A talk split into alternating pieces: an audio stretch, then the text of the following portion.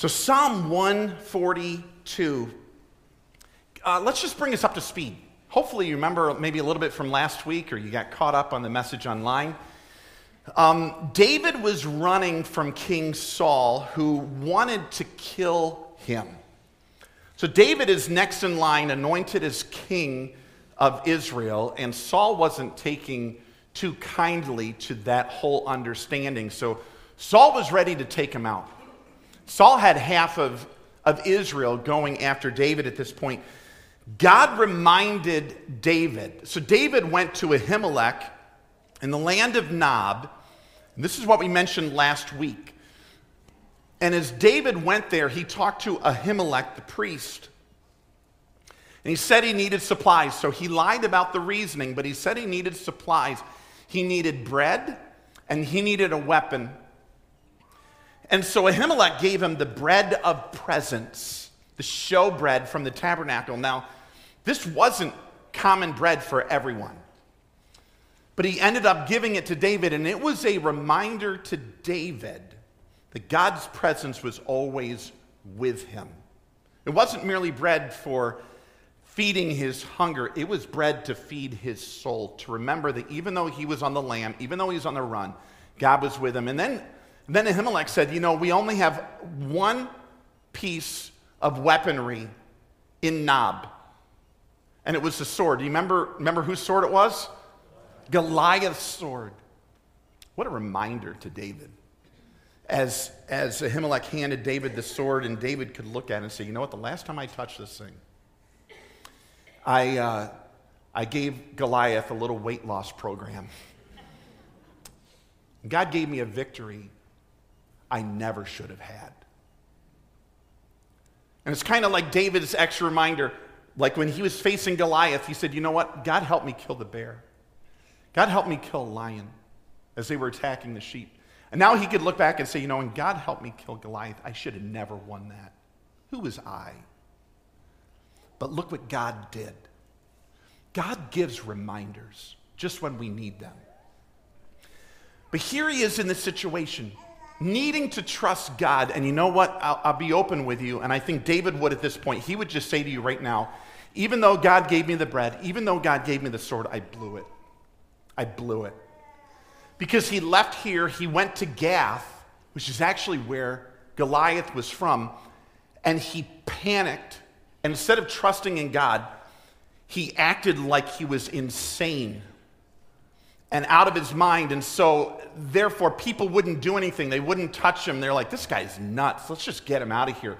And then he took off running. And then from there, he ended up going into a cave. Now, I'm going to pop it up on the screen. It's 1 Samuel 22, it's the first couple verses. This is going to be our launching pad into Psalm 142. But look at what happened now for David. He's on the lam, he's running for his life, he's still trusting in his own devised plans to get out of a jam. Even though God reminded him, look at what happened. So it said, David left Gath and escaped to the cave of Adullam. When his brothers and his father's household heard about it, they went down to him there. And all those who were in distress or in debt or discontented gathered around him, and he became their commander. About 400 men were with him. So David, running from Saul, acting insane, takes off and ends up in a cave. Now, when you're in a cave, you're all alone. Or at least you hope you're all alone.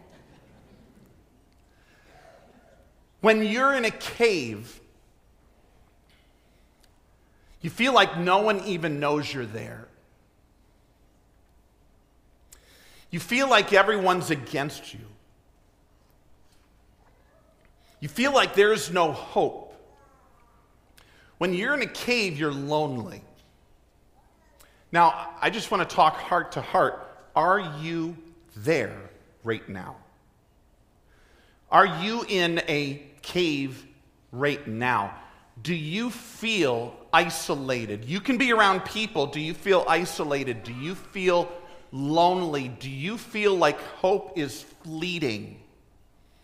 Do you feel like maybe people are against you and no one cares? So for David, this cave was the lowest of lows. Can I just remind you, about two weeks before this, this is what was going on in David's life. Two weeks before this, you know, David took the head of Goliath on a tour around Israel. I mean, two weeks before this, Saul said, David, I want you to serve in my temple. I want you to serve in my palace. I want you to be a main person. He didn't even go back home. David was touring with the head of Goliath. He was serving in Saul's palace. And then um, David and Jonathan made this covenant. Remember, Jonathan said, David, here's my robe.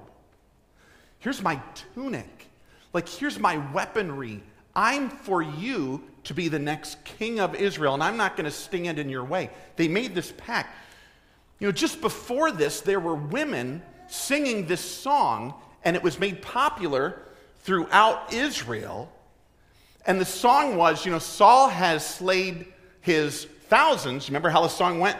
But David his his tens of thousands. This is just before this. And just before this, Saul said, David, I want you to be in charge of armies. So David was in charge of thousands of men and everywhere they went, they kicked tail and they took names. This is right before this. So David was at this mountaintop experience with all of these things going on. He was lined up to be the next king of Israel. And now, just weeks later, here's David running for his life. He's all alone. He's in a darkened cave. And you talk about, you know, when I was growing up, the big deal was how fast can the car go from zero to 60? He went from zero to 60 to the height of fame in like 4.5 seconds. Boom, he was the man. And now he went from 60 to zero in even less time. He was at the lowest of lows in his life. no security, no food, darkness, no one to talk to, no hope that anything would ever change for the good for him. You know, this whole anointing to be the next king seemed lost entirely. He literally, friends, he literally had nothing else to hope in, no one else to trust in, except God. We've all been in a cave. God brings caves, not to cave us in.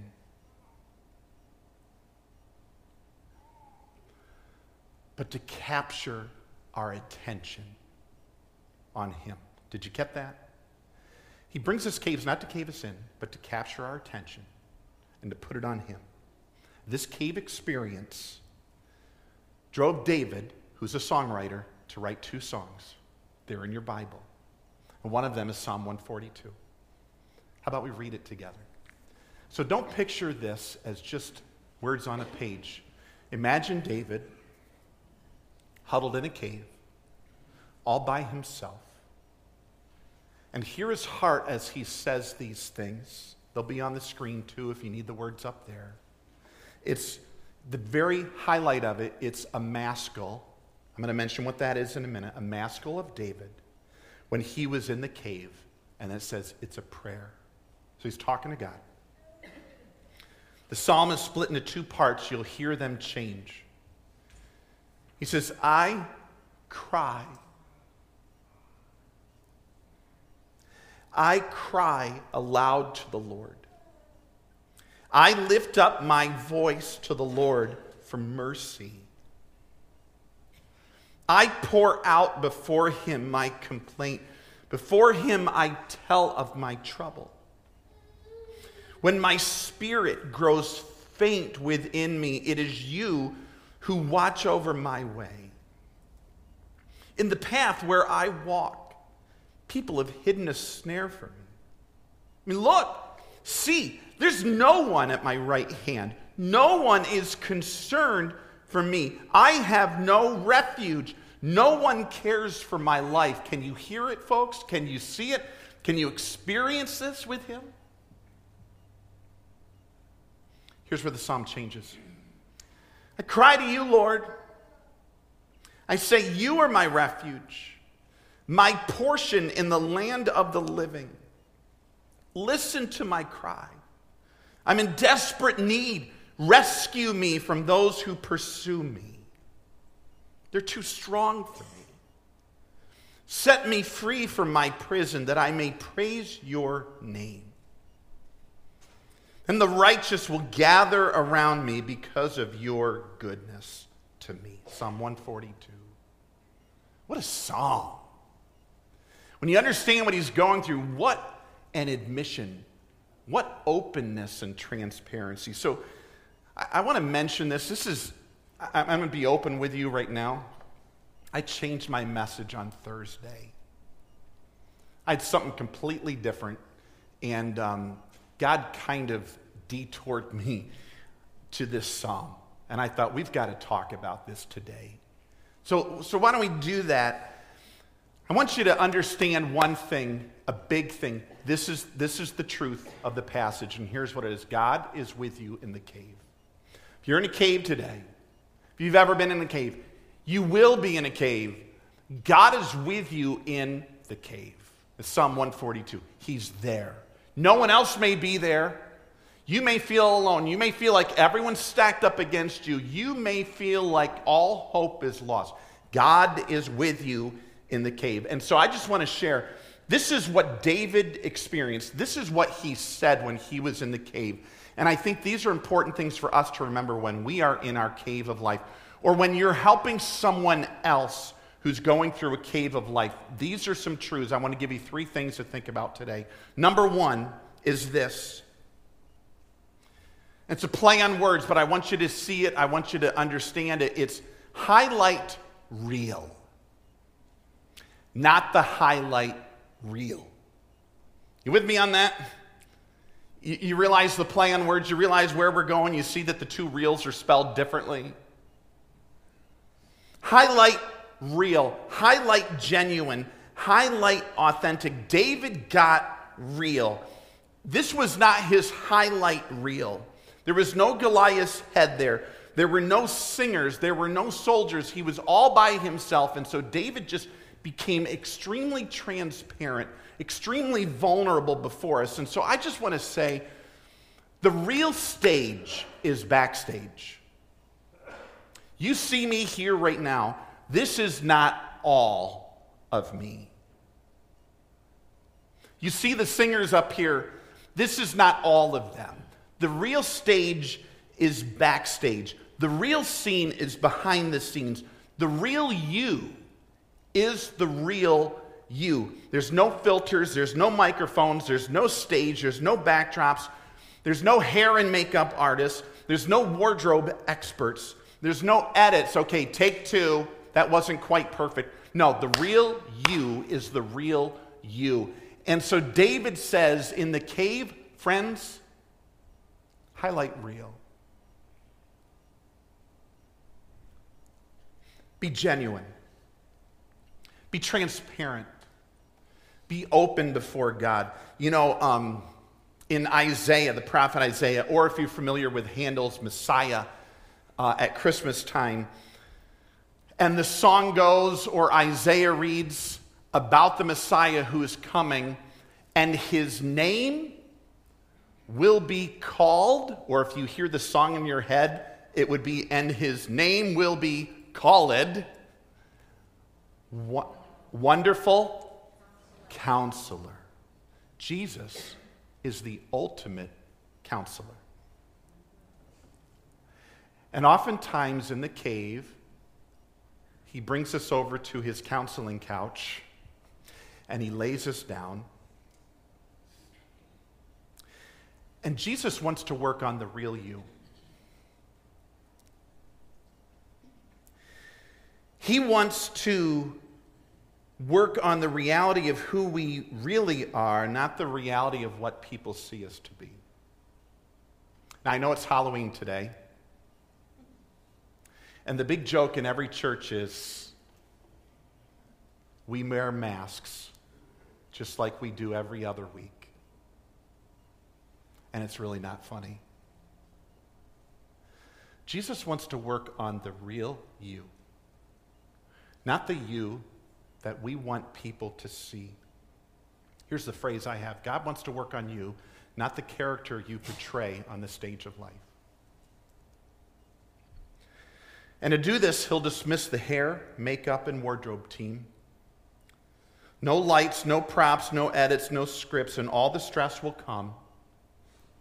And it will expose the real you. And we've all been there. David was here. Can I tell you? Here's what God wants us to do in those times highlight real. Notice what David did in the psalm. He was real about his situation with God. I mean, come on, let's not be fake. God knows where we are, and he told him, God, I'm in trouble. There's people that lay snares for me, there's people that want me gone. And I have nowhere to turn at this point in time. God wants to highlight the real reality of our situation. He wants us to highlight the real reality of our feelings. And notice what the psalmist says. He says, I am growing faint. Like, God, I am just about out. And then he continues, he says, There's no one here. Like, look, I love it. He says, Look, there's no one here at my right hand. Like, I am all alone. And then he continues, and you know what? No one even cares. Like, who even knows I'm here, God? This is how he feels. Not people knew he was there. But he felt all alone and he was honest. He was empty. He was baring his soul. He was crying. And so, you know, when we come to the cave, God knows our situation. He knows where we are, He knows the feelings that we have. And it's so needed, folks, for us to express the reality to God, to be vulnerable with Him. It's so necessary for Him to see that we acknowledge our total dependency on Him, that we're stopping controlling it ourselves. And when we strip down to who we really are, now God can start to do something with us. But only then. So, you ever have surgery?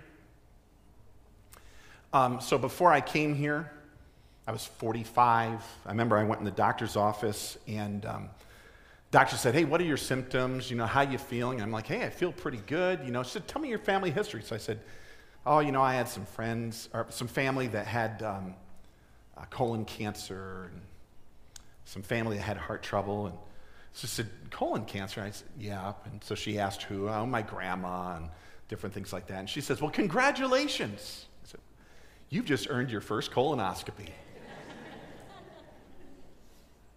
and if you've been there, you know what these are like. And so she made all the arrangements. And so I went in there. And you know, I'm kind of looking how I am now on prep morning, and I, and I walk in, and it all needs to go. And I've been with a lot of other people that have had surgery right before they go in. And you know, they, they get rid of all this stuff. They give you a little gown that doesn't quite reach in the back. That's why they call that wing of the hospital ICU. and and you go in, and then right before you get in there, they, they no jewelry. Jewelry comes off. And they'll ask you, Do you have false teeth? It comes out. Contacts, they're gone. You know, so here you see some people. You know, it is not the pretty us. And you're all stripped down to nothing, and now they say, Now we can help you. Now we can really help you. We couldn't really help you before when you're trying to look all glamorous, going for a beauty contest. Now I can help. And this is what God does, folks. He doesn't want to work on this stage you, He wants to work on the real you. And He puts us in a cave. and he strips us of everything else. And if we're honest with him, he says, I can help. I can help you. Here's the other thing. Um, you know, the cave is God's counseling couch to highlight the real you. Here's the second thing from Psalm 142. Man, it's good.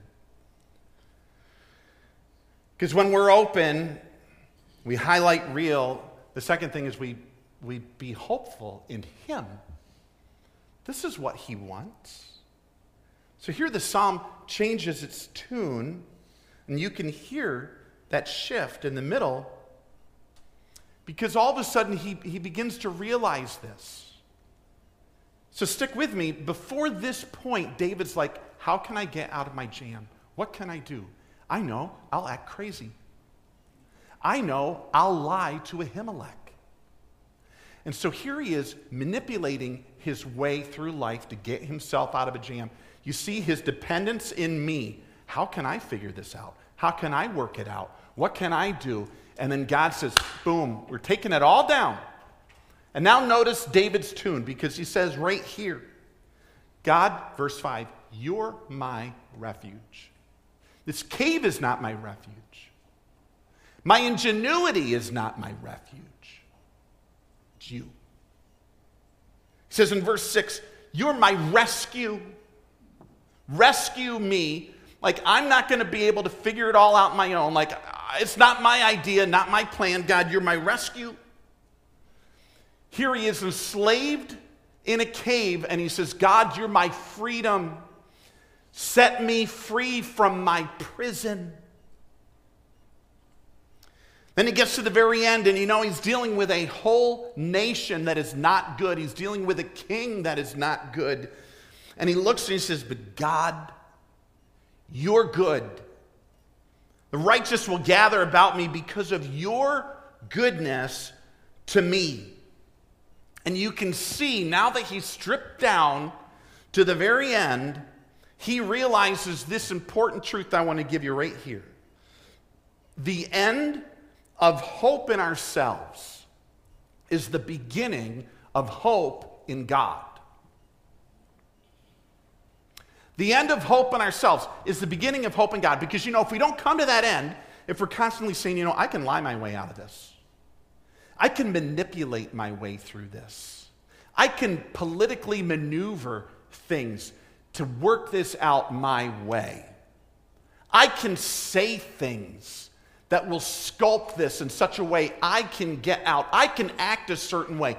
The longer we hope in us and our plan and our way, the longer we delay genuine hope in God. So, the end of hope in ourselves is the beginning of hope in God. David finally came to this point. And if we don't come to this point, we'll always be hoping, trusting, believing that somehow, some way, we will work it out on our own. And I just want to share with you it is a good thing to come to the end of ourselves. You with me? Amen? It's a good thing. We need to come to the end of ourselves. We can't rescue ourselves. That's what Christianity is all about. Like, if we could rescue ourselves, why are we worshiping Jesus? We'd be worshiping self. We don't have the resources to recover ourselves. We can't wrestle or manipulate our way through life. We are completely and utterly powerless to advance our own self apart from Jesus Christ. Someone needs to pull the plug and drain us of self before he can fill us with him. So I say this God won't fill someone who's already full of himself. He won't. God won't fill someone who's full of themselves, who thinks they can work their way out, manipulate their way out, conceive a plan that goes apart from his design. So, how did God decide, decide to begin to care for David's needs? I just love this answer to prayer. So, you hear David cry out, God, help me. I have no way out of this. Nothing's gonna, nothing's gonna rescue me apart from you. I realize I'm a goner. And so here we come back to 1 Samuel 22. Here's God's resolution. Here's God's answer to his cry and his prayer from that psalm. 1 Samuel 22, 1 to 2. We already read it earlier. Watch what happened. So David left Gath, escaped to the cave of Adullam. And guess who came? Look at God's answer to prayer. This is kind of cool. When his brothers and his father's household heard about it, they went down to meet him there. So I'm going to hit the pause button here. So the last time, all we know of David's experience with his dad and his brothers, number one, was when Samuel came to pick who the next king would be, and guess where David was? David was out in the pasture. He was the forgotten one. Like, who cares about David? Look at all these other sons I have. They're the awesome ones. And Samuel's like, no, no, no. Do you have any others? Oh, yeah, there's Davy out watching the sheep. Well, bring him in. He was the forgotten son. He was the low man on the totem pole. That's who he was with his family. His last contact, we know, with David and his brothers was with Goliath. And guess what his oldest brother said? What are you doing here? You're just trying to get in on the action. Why don't you back watching the few sheep that you got right there, little guy? He's mocking David. That's the last interaction because after that, David goes into King Saul's palace and serves there away from his family. We don't see anything else. And so God says, You know what, David? I'm going to answer your prayer. I'm going to answer your cry. Probably in a way you never expected. Here's your family. And they come and meet him there. And then notice who else, second half of that section of passage. All those who were in distress. So this is who else comes. This is hilarious. All those other people of Israel who were in distress, in debt. So if that were America, basically all of America would be in the cave with them right now. Or discontented gathered around him. So he was getting all the outcasts. Now, I love this because they make up his army and he became their commander. About 400 men were with him. So I love this. You know, we see the pictures of Uncle Sam pointing his finger, and Uncle Sam says, I need you. You know, looking like, I need you, you tough people, to come and serve me in the military. This wasn't that. This was more like the Statue of Liberty give me your poor. Give me your tired, your huddled masses. Like, this was that experience. And so the word in distress, what were these people like? They were people under pressure, they were under stress, they were people debt who were lending on interest. They had a number of creditors. If they had a cell phone in that day, they were getting call after call after call letter. They were probably getting someone to come to their home. Here's a summons for you. And so they're like, we are out of here. And they were running away from creditors. And then it mentions discontented. The word means bitterness of soul. They were wronged or they were mistreated. They were upset with their situation. These are all the people that came to David. So this is kind of ironic. Because David's last experience with an army, he had the armies of Saul. Here he was, the big guy, with a thousand men all trained, all fortified with weapons. That was the last army that he led, and now all of a sudden, here he is in the cave. His family shows up, and then all the riffraff. No, no military training, no weaponry. No, no armor. Here's, here's all the riffraff of Israel. And God says, okay, I'm answering your prayer. Like, what? And it shows you some of the tools God's using in the cave are kind of primitive. you know? You ever pray to God and you have your answer up here? Okay, God, I'm praying to you and I'm also telling you how I'd like you to answer it. And God says, Yeah, nah. I want to show you what I can do. Not what you think is the best thing. Some of God's tools are primitive.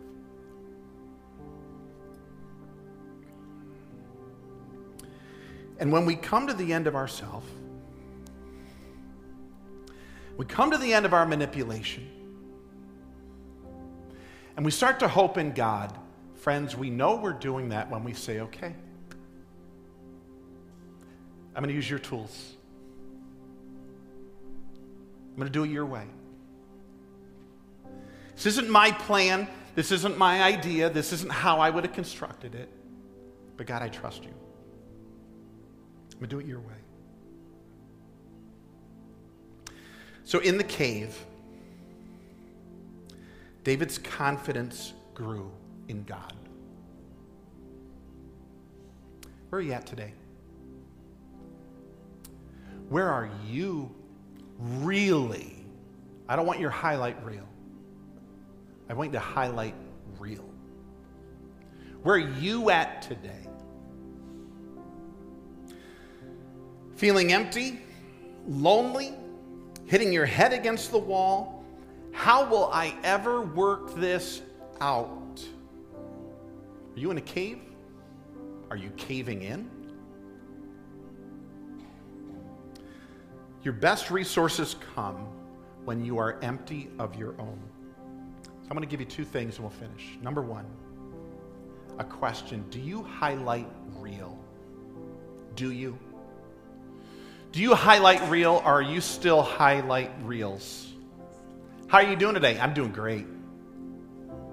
Man, I had a great situation this week. Yeah, I this other thing. Yeah, my car is awesome. That's the highlight reel. Do you highlight reel? Are you genuine? Are you transparent? Are you open? And I'm going to say two things. Number one, you need to be open with God. Like, really? You think we can pull a fast one over on God with our highlight reel? we need to be honest with God. That's, that's where a relationship with God is. Be honest with Him. That's the easier one. I'm going to tell you number two. You need to be honest with someone else. That's why we have this thing going on here called the church.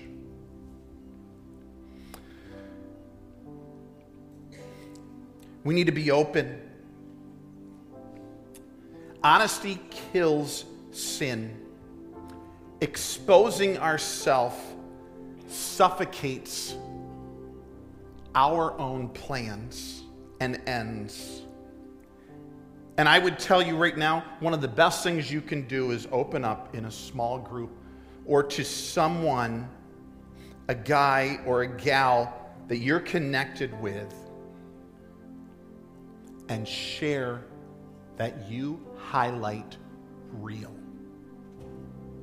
No more phony baloney. Your escape from ensnarement is transparency.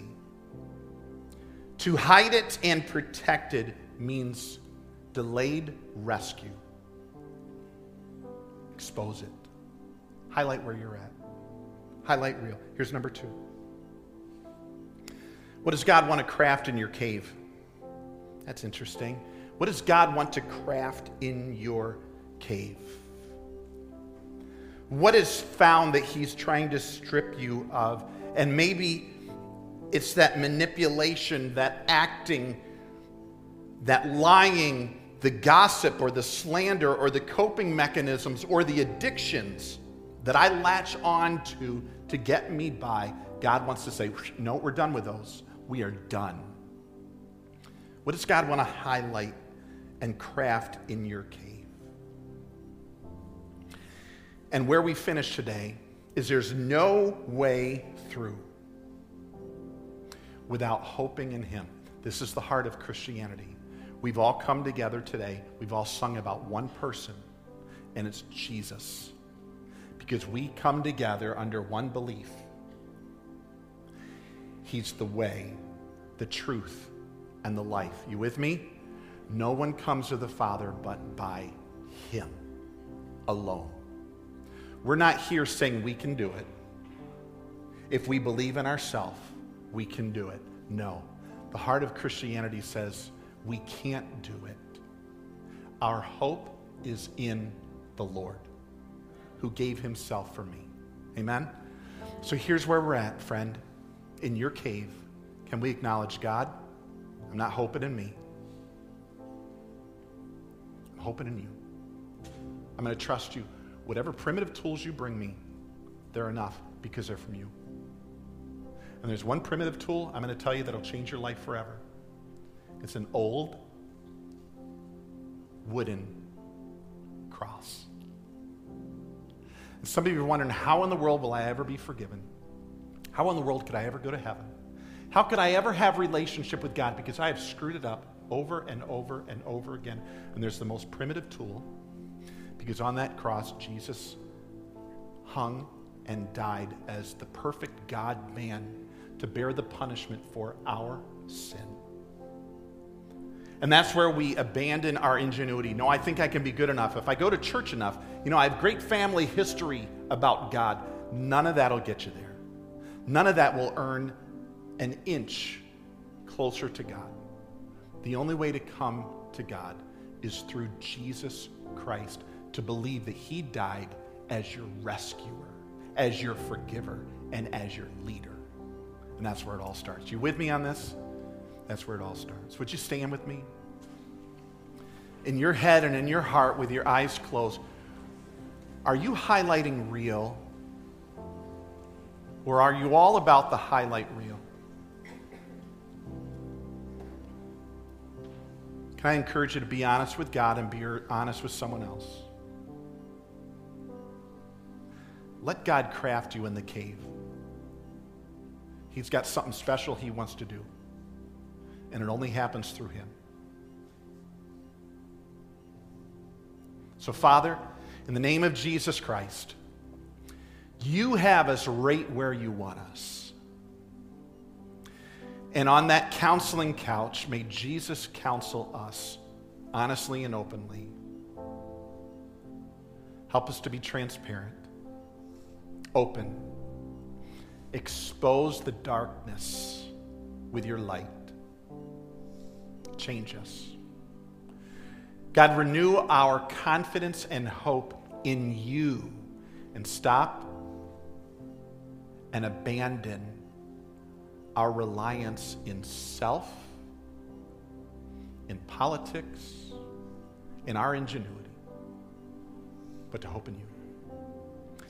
In the mighty name of Jesus, in the conquering name of Jesus in the rescuing, saving name of Jesus. We all pray together. Amen. Amen. Amen. Our hope is in the Lord. Have a great, great, great day. God bless you.